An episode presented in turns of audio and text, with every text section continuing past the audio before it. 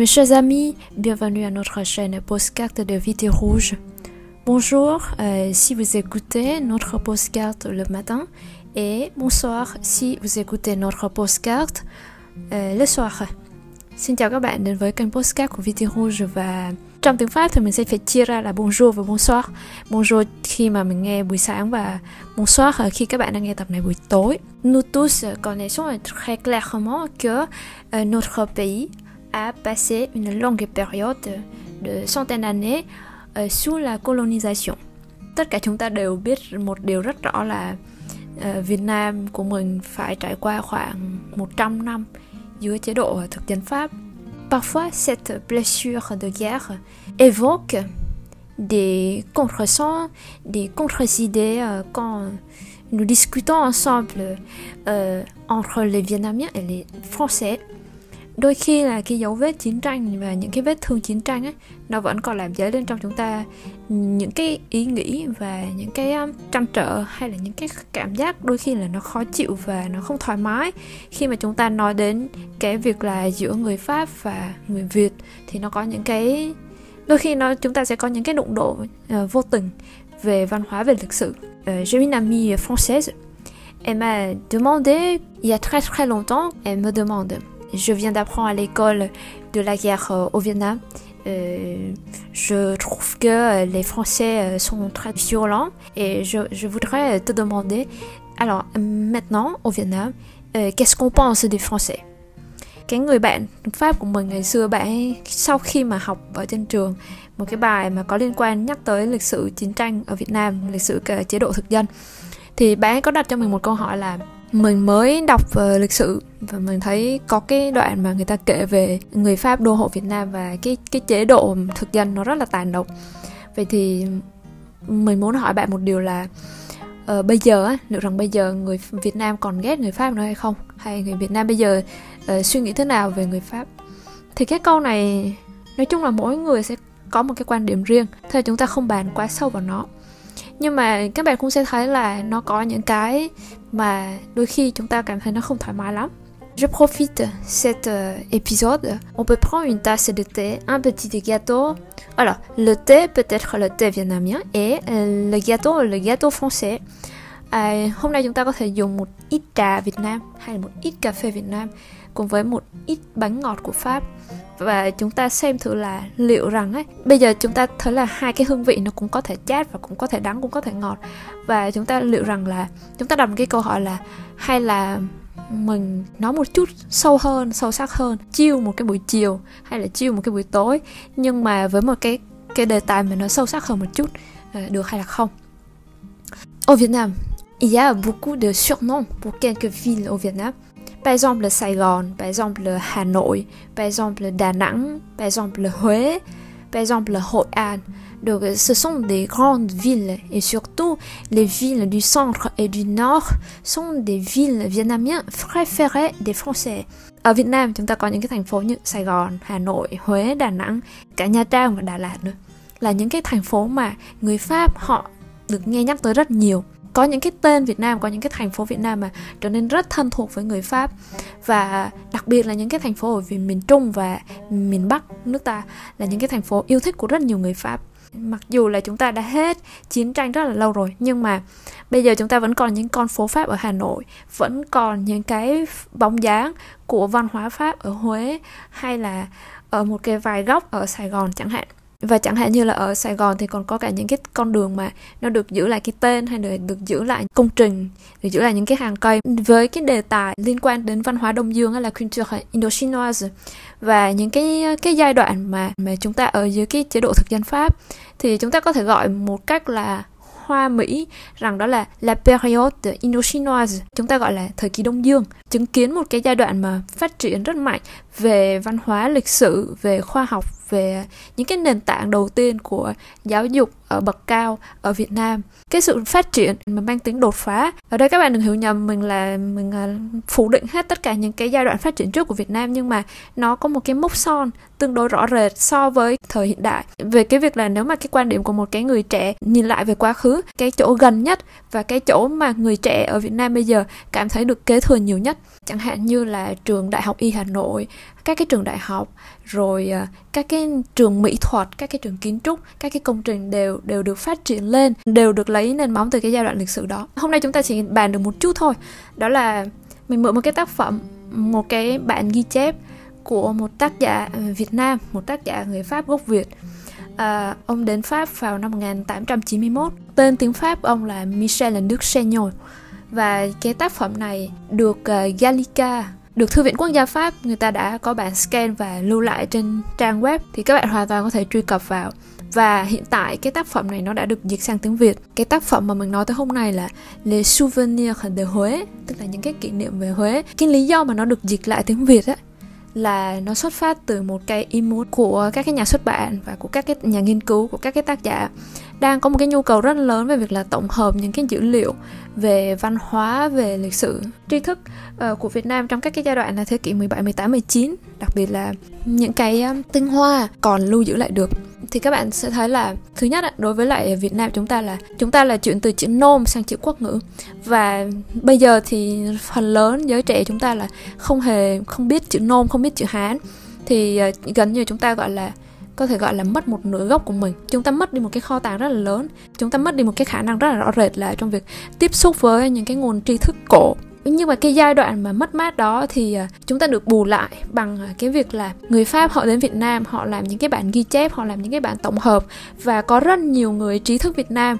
Ở cái thời điểm đó họ vẫn tiếp tục ghi chép, họ vẫn tiếp tục kể về lịch sử ở những cái giai đoạn à, giao thoa chuyển tiếp của mình dưới dạng là tiếng Pháp nhiều hơn. Tức là những cái văn bản bằng tiếng Pháp thì bây giờ còn khả năng là còn được lưu trữ, nhưng mà có nhiều văn bản thì bằng tiếng Việt hay là bằng những cái cách ghi chép và bằng tiếng nôm thì nó đã bị thất thoát rất là nhiều rồi và những cái năm gần đây thì các bạn thấy như là về thời trang này về điện ảnh này hay là những cái nhu cầu về à, triển lãm về nghệ thuật về kiến trúc à, đang có những cái xu hướng là hồi phục lại những cái nét đẹp cổ truyền của Việt Nam.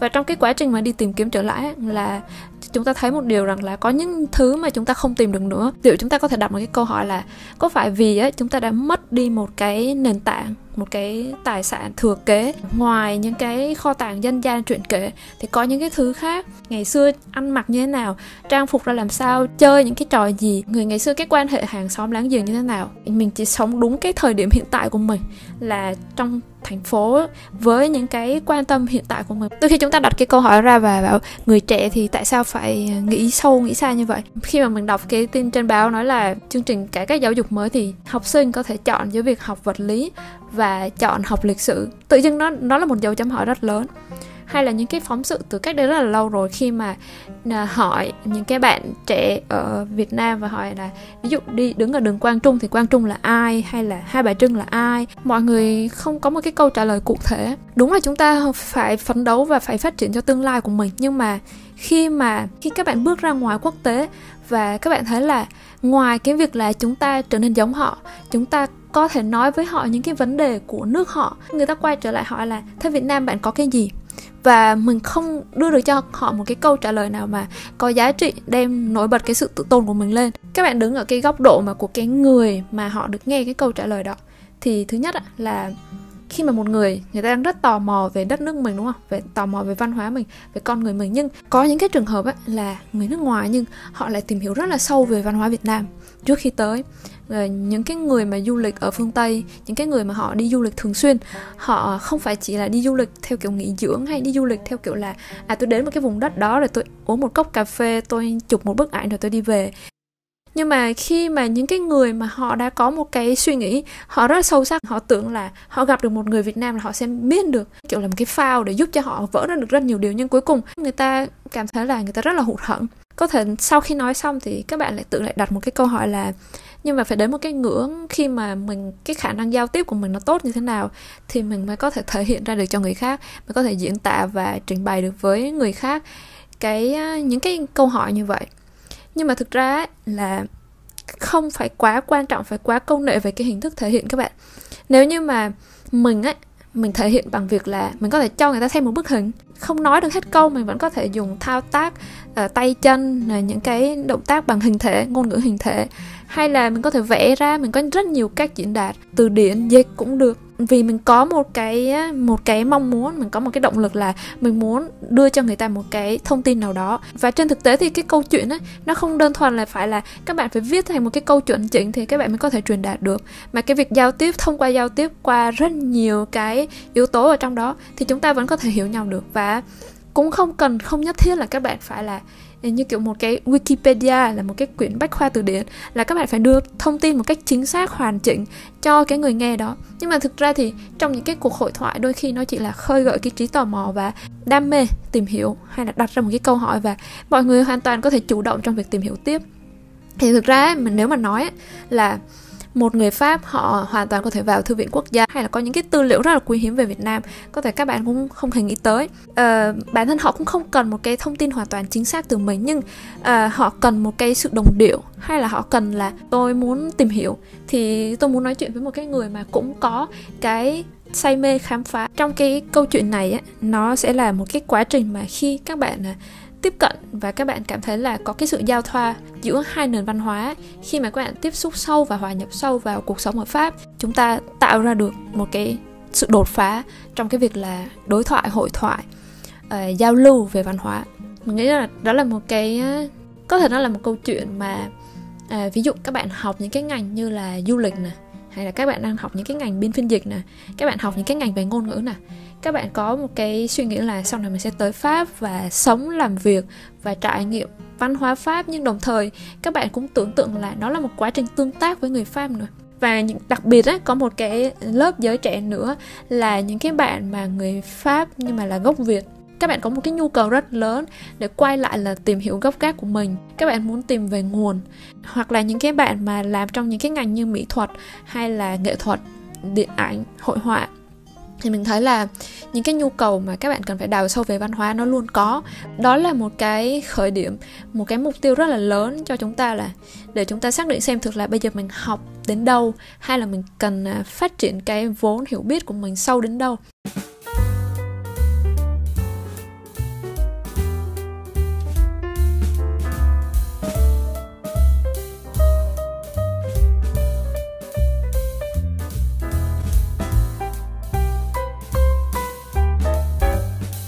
Euh, on retourne comme d'habitude avec les autres épisodes de, la série euh, Gâteau français.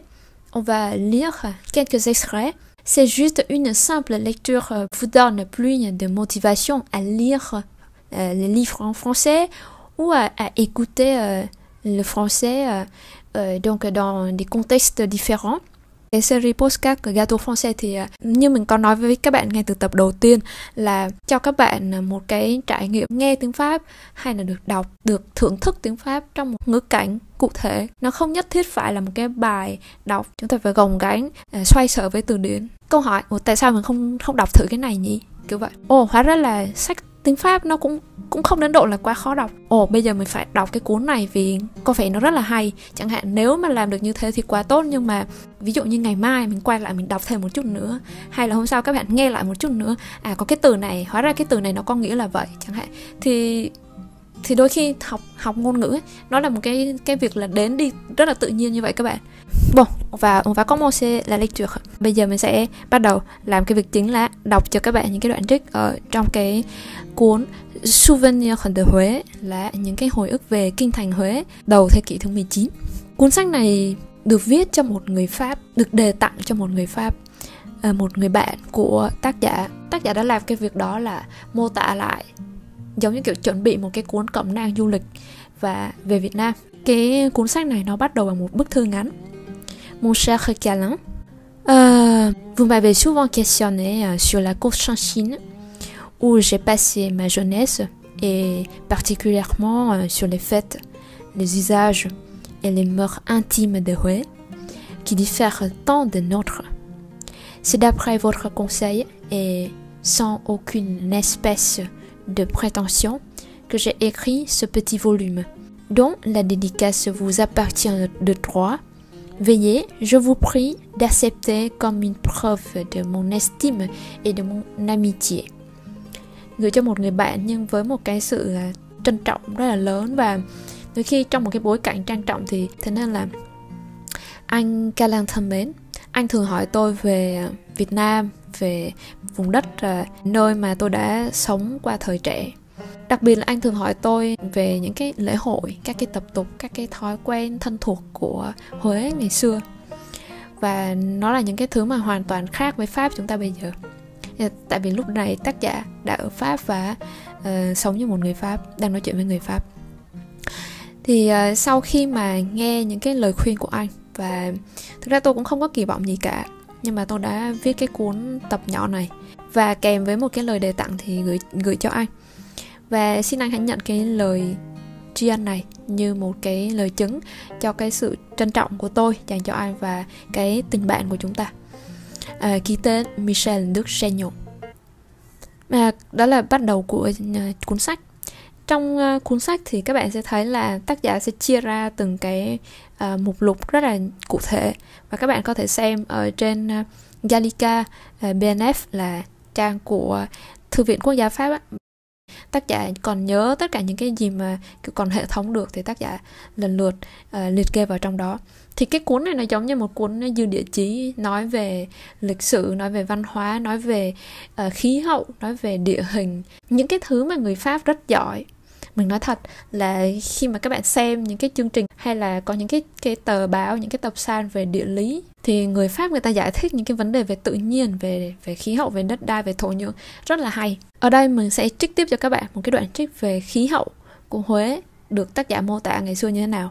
Rồi à, tác giả nói về cái trường học trường học mà gần nhà mình rồi à, tác giả kể lại những cả những cái hồi ức đau đáu, cái giai đoạn mà đi từ Việt Nam sang Pháp và rất là nhiều cái nước mắt và nhiều câu chuyện buồn ở đó. Khi mà đọc vào ấy thì nó là những cái thứ mà chúng ta đều biết sẵn rồi mà. Thế nên thành ra mình nghĩ là cảm giác là đọc vào nó không quá khó đâu. Những cái chi tiết khó ở trong này ấy, nó là những cái chi tiết mà thuần túy về cái bối cảnh thời điểm đó như là những cái đoạn mô tả về trang phục thực sự là đọc xong thì cũng hơi khó hình dung. Các bạn có thể đối chiếu với lại cái bản dịch tiếng Việt là Hồi ức kinh thành Huế đầu thế kỷ 19 và thứ hai là chúng ta đọc và chúng ta tiếp tục khám phá uh, thông qua những cái tư liệu khác nữa.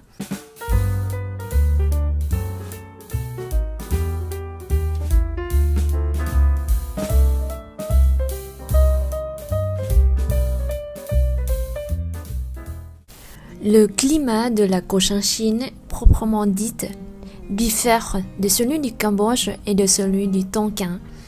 Ainsi, dans ces deux dernières contrées et généralement dans les autres contrées de l'Asie, la saison des pluies commence en juin et finit en septembre, tandis que dans la Cochinchine, elle commence à la fin du mois d'octobre et dure jusqu'au mois de mars.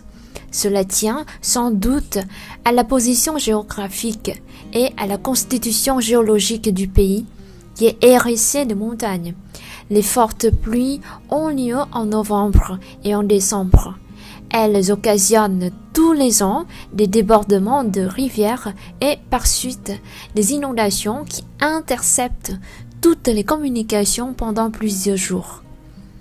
Nếu mà các bạn bắt đầu đọc từ đầu trở đi cho đến cái đoạn khí hậu ở uh, Huế này thì các bạn sẽ thấy là tác giả trước đó có giải thích rất là cặn kẽ về cái cách đặt tên các cái tên gọi à, kể cả là cái việc là phân chia địa lý hành chính ở à, Việt Nam thời à, nhà Nguyễn. Và vì vậy á thế nên là chỗ này khi mà đọc vào cái đoạn này thì ban đầu nó có thể là hơi lấn cấn một chút nếu mà chúng ta tách cái đoạn này ra chúng ta đọc. Tại vì nếu các bạn xem ở trên cái À, bản đồ thì các bạn sẽ thấy là à, vào cái thời pháp thuộc thì chúng ta sẽ chia Việt Nam thành ba vùng là Bắc Kỳ, Trung Kỳ và Nam Kỳ. Thì cái tên gọi được dịch sang tiếng Pháp thì chúng ta sẽ có Tonkin là Bắc Kỳ, Cochinchine là Nam Kỳ và vùng miền Trung tức là từ Bắc Trung Bộ đổ vào thì chúng ta gọi nó là Nam Kỳ và An Nam nếu mà cái đoạn này mà chúng ta dịch nó là nam kỳ thì chúng ta sẽ thấy nó hơi lấn cấn.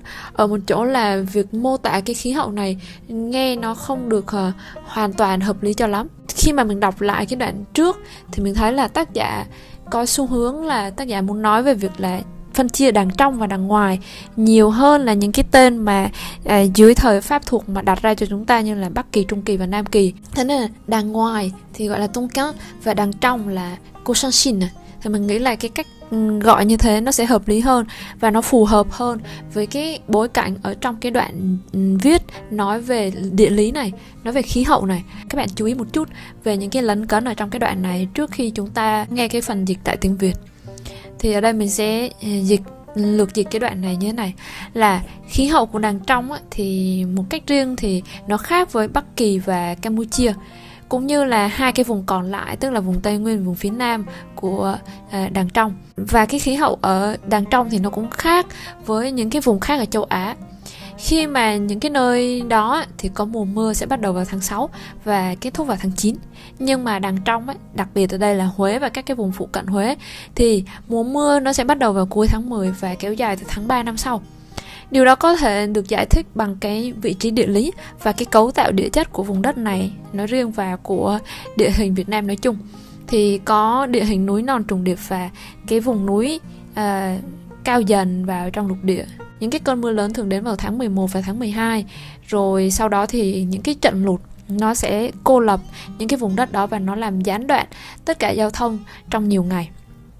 Ở đây cũng có một chút chú ý nhỏ nữa là khi mà các bạn nghe cái từ communication theo cái nghĩa hiện đại thì chúng ta sẽ dịch nó theo nghĩa là truyền thông hay là giao tiếp. Nhưng mà khi mà các bạn là đọc một cái tên tiếng Anh hay tiếng Pháp của một cái trường đại học, đó là trường à, đại học giao thông vận tải, thì các bạn sẽ thấy chữ communication này xuất hiện ở đó. L'université de transport et de communication là trường đại học giao thông vận tải. Vậy thì các bạn sẽ thấy là vận tải transport và giao thông là communication.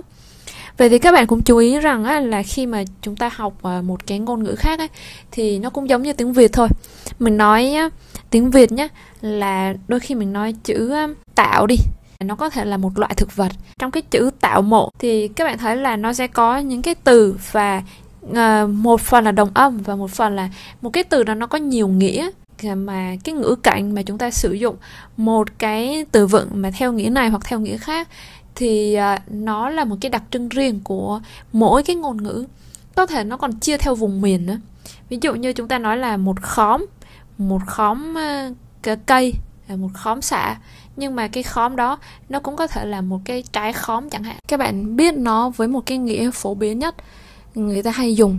Nhưng mà trong một cái từ đó, nếu mà chúng ta đọc trong từ điển thì các bạn sẽ khám phá được những cái ngữ cảnh những cái nghĩa đặc biệt khác của một số các cái từ vựng nó rất phổ biến nhưng mà khi mà các bạn đem cái nghĩa phổ biến đó dịch vào trong một cái đoạn văn chẳng hạn thì nó không hợp lý tiếp theo chúng ta đọc một cái đoạn khác về nói về mùa đông nói về cái lạnh Le froid se fait très peu sentir à Huế, où l'on n'a jamais vu ni neige ni glace. La chaleur la plus forte qu'on y ait observée n'a pas dépassé 31 degrés et au mur. Environ 39 degrés centigrades. Et l'abaissement de la température n'a jamais été au-dessous de 11 degrés, près de 14 degrés centigrades.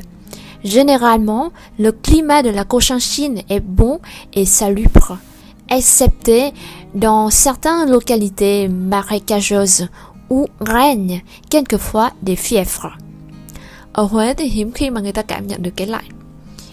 Ờ, các bạn biết là lạnh đối với người Tây á, thì là cái khoảng mà 15 cho tới 25 độ thì không ai gọi là lạnh. Ví, ví dụ như cái lạnh á, thì nó phải là từ khoảng 15 độ đổ xuống thì mới gọi là lạnh và thậm chí là cũng có nhiều người là dưới không độ mình người ta mới gọi là lạnh và thì trong đoạn này người ta nói là ở Huế à, tác giả đang nói chuyện với một người Pháp thế nên các bạn hiểu là cái lạnh nó sẽ được cảm nhận theo cái cách hiểu của người Pháp nhưng mà cái rét cái lạnh mà theo cái cách hiểu của người Việt và theo cách hiểu của người phương Tây thì cái cái khí hậu nó làm cho người ta hiểu về cái hiện tượng đó cảm nhận về cái hiện tượng đó theo những cái tiêu chí hay là theo những cái mức độ khác nhau mà các bạn cần chú ý.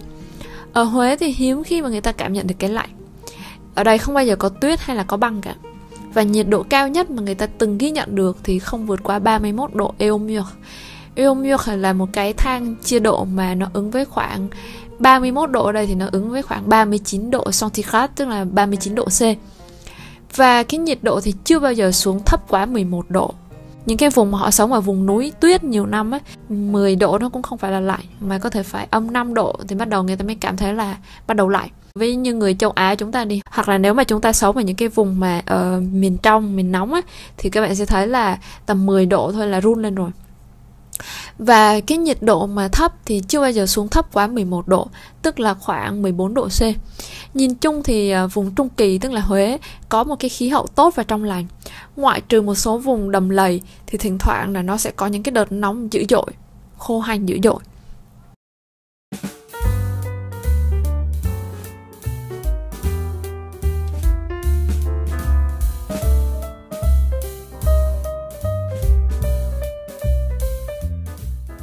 Đoạn tiếp theo thì tác giả mô tả một cái miếng đất, mô tả cái căn nhà thời thơ ấu của mình đó là những cái ký ức đẹp nhất còn sót lại, cái không gian đô thị về kiến trúc, gọi là đặc trưng nhất bầu trời tuổi thơ của tác giả Mon père a acquis une habitation dans les environs de Huế à un kilomètre de l'enceinte fortifiée où se trouve la résidence royale et à une égale distance du village chrétien de Foucault. Cette propriété, d'une contenance d'environ 3 hectares, située au bord d'un bras du grand fleur euh, qui prend sa source près des tombeaux royaux, avait l'apparence de presque toutes les propriétés cochin-chinoises aux environs de la ville.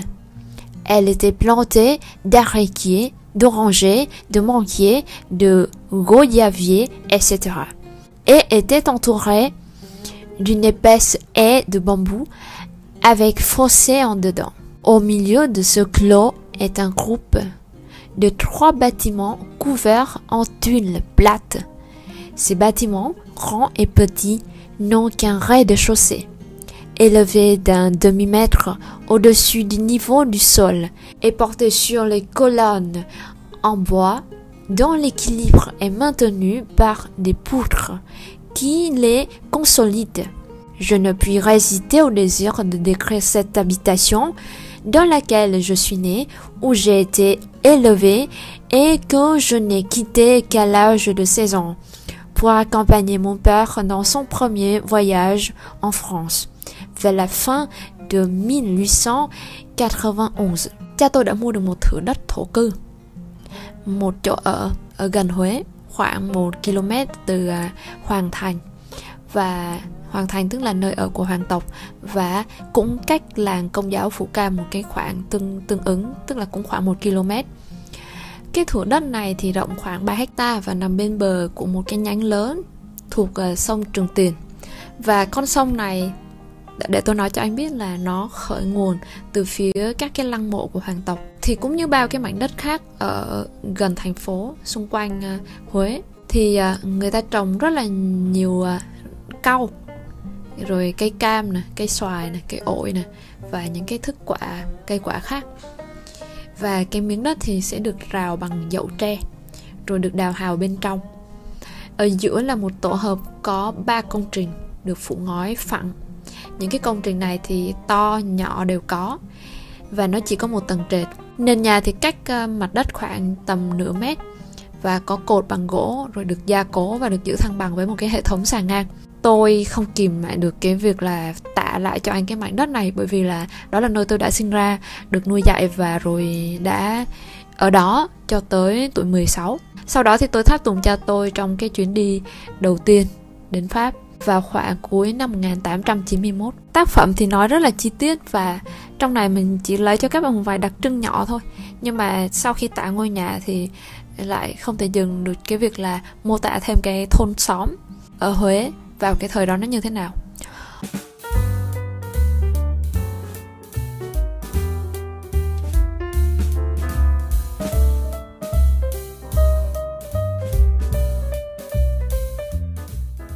On voyait dans les faubourgs et aux environs de Hué des écoles particulières dont les maîtres recevaient des parents des élèves une rétribution annuelle en argent et en cadeaux. Ce qui dirigeait ces établissements cumulait les fonctions de maître d'école et d'écrivain public et même plusieurs d'entre eux euh, exerçaient la médecine. Ces écoles n'étaient pas difficiles à découvrir car les cris discordants que les élèves y poussaient et qu'on entendait de fort loin étaient un indice certain de leur résistance. Le voisinage de ces établissements est fort désagréable pour ceux qui n'aiment pas le bruit. La maison d'un maître d'école ressemble à la plupart des autres habitations anamites. Elle est ordinairement divisée en deux parties, dont l'une sert de logement et l'autre forme une grande salle pour les classes. Dans celle-ci, on voit des élèves dont le nombre varie de 1 à 20 et quelquefois plus. Les uns assis par terre sur les nattes, les autres sur les estrades en planches posées le long des murs qui sont percés de larges ouvertures garnies de barreaux en bois. Les plus jeunes, à figure éveillée et à casaque tachée de couleur rougeâtre, tracent sur des planches des caractères chinois dont le modèle est devant eux. Có thể thấy là ở các thôn làng và vùng phụ cận Huế thì trường học khá là đặc biệt. Ở đó hàng năm các thầy đồ sẽ nhận một cái khoản đóng góp bằng hiện vật hoặc là bằng bạc từ phía các cha mẹ của các học trò của mình. Những cái khoản này nhằm chi trả cho việc điều hành các cơ sở mà kiêm nhiệm nhiều chức năng như là giảng dạy nè, viết lách công sự và những cái phận sự khác bao gồm cả khám chữa bệnh. Những trường học này khá dễ nhận biết từ xa vì cái tiếng la hét hỗn loạn của đám học trò những gia đình sống cạnh đó thì họ vì họ không thích tiếng ồn á thế nên là họ thường cảm giác không thoải mái lắm và nhà của các ông giáo thì cũng giống như những cái ngôi nhà của người dân An Nam khác. Nó được chia thành hai gian một gian để ở và một gian là cái phòng khách. Thì như nơi khác thì người ta tiếp khách còn nhà của các thầy đồ thì sẽ dùng để dạy học. Ở đây thì người ta thấy cái đám học trò khoảng một đứa, 20 đứa, có khi lại nhiều hơn chút nữa. Thì chúng có thể là ngồi trên chiếu, một số khác thì ngồi trên các cái bục gỗ mà kê dọc tường lít nhít những cái thành gỗ chồng lên nhau. Những cái đứa nhỏ nhất ấy, thường là ờ, rất là hiếu học mặt rất là linh lợi. Và áo thì có những cái vết phá màu đỏ đỏ tái tái. Chúng ngồi tập viết hán tự và theo những cái mẫu đã được xếp sẵn ở trước mặt.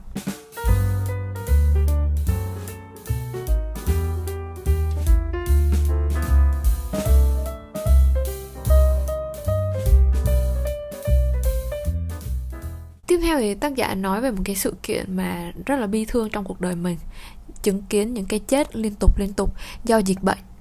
Ce fut le 7 janvier 1825 époque trop funeste pour que je ne l'oublie jamais.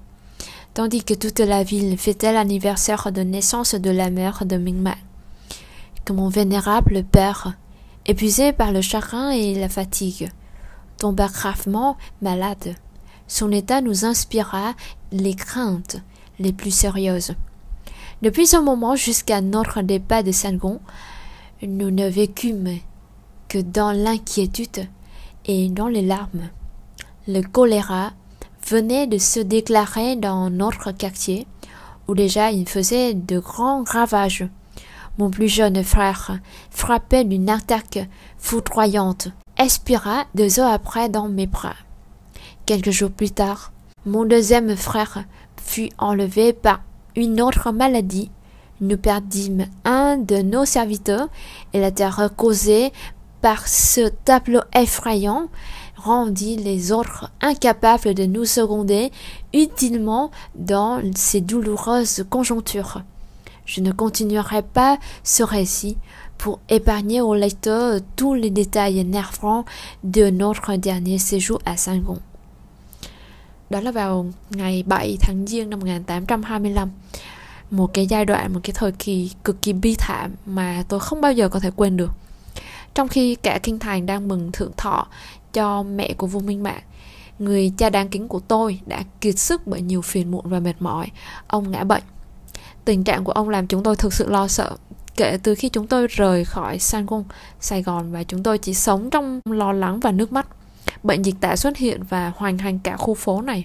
Đùng một cái thì như một cú trời giáng, em út của tôi bị ngã bệnh.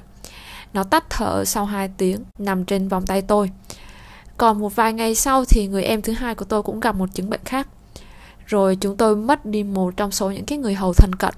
Cái nỗi sợ từ một cái thảm cảnh tàn khốc và đáng sợ chung thì làm cho những người khác muốn giúp chúng tôi cũng lực bất tòng tâm tôi sẽ không tiếp tục viết cái đoạn này nữa để người đọc khỏi phải chứng kiến chi tiết rất là phiền muộn trong những cái ngày cuối cùng của chúng tôi ở Sài Gòn. Voilà, c'est tout ce que je vous euh, envoie dans cet épisode. Quelques fragments dans l'œuvre des souvenirs de Huế, de la Cochinchine. Đây là một số những cái mảnh ghép mà mình dẫn dắt cho các bạn trong tập postcard này là Ville de Huế về kinh thành Huế. Chúng ta có thể là đi vào một cái cuộc tranh cãi không hồi kết về việc là chúng ta nên bảo tồn những cái di sản truyền thống hay chúng ta nên phát, chúng ta có nên học lịch sử hay không, hay là vì cái môn lịch sử học khô khan, chán, gây nhức đầu thì chúng ta nên bỏ nó đi và biến nó thành một cái môn tự chọn. Hầu hết đối với các bạn nghe postcard ở đây thì các bạn đã qua cái giai đoạn học phổ thông rồi. Nhưng mà chúng ta thấy là lịch sử nó là gốc gác của gia đình mình. Nó là một cái câu chuyện mà chi tiết hơn, nó chính là ông bà tổ tiên của gia tộc mình ngày xưa.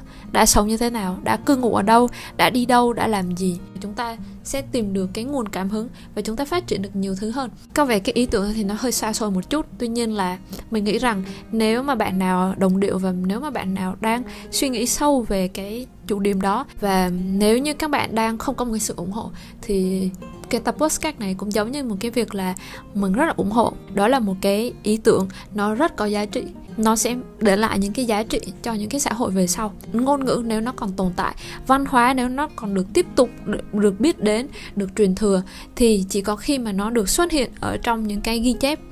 Nó được lưu truyền từ thế hệ này sang thế hệ khác và có người tìm tòi tới nó có người duy trì và có người phát triển nó. Và chúc các bạn một ngày tốt lành.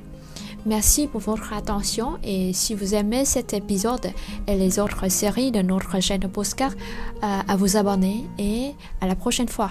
Nếu các bạn thích các nội dung trên kênh của VT Rouge, các bạn có thể đăng ký và hẹn gặp lại các bạn trong các tập podcast tiếp theo. Merci, cảm ơn các bạn rất nhiều và hẹn gặp lại.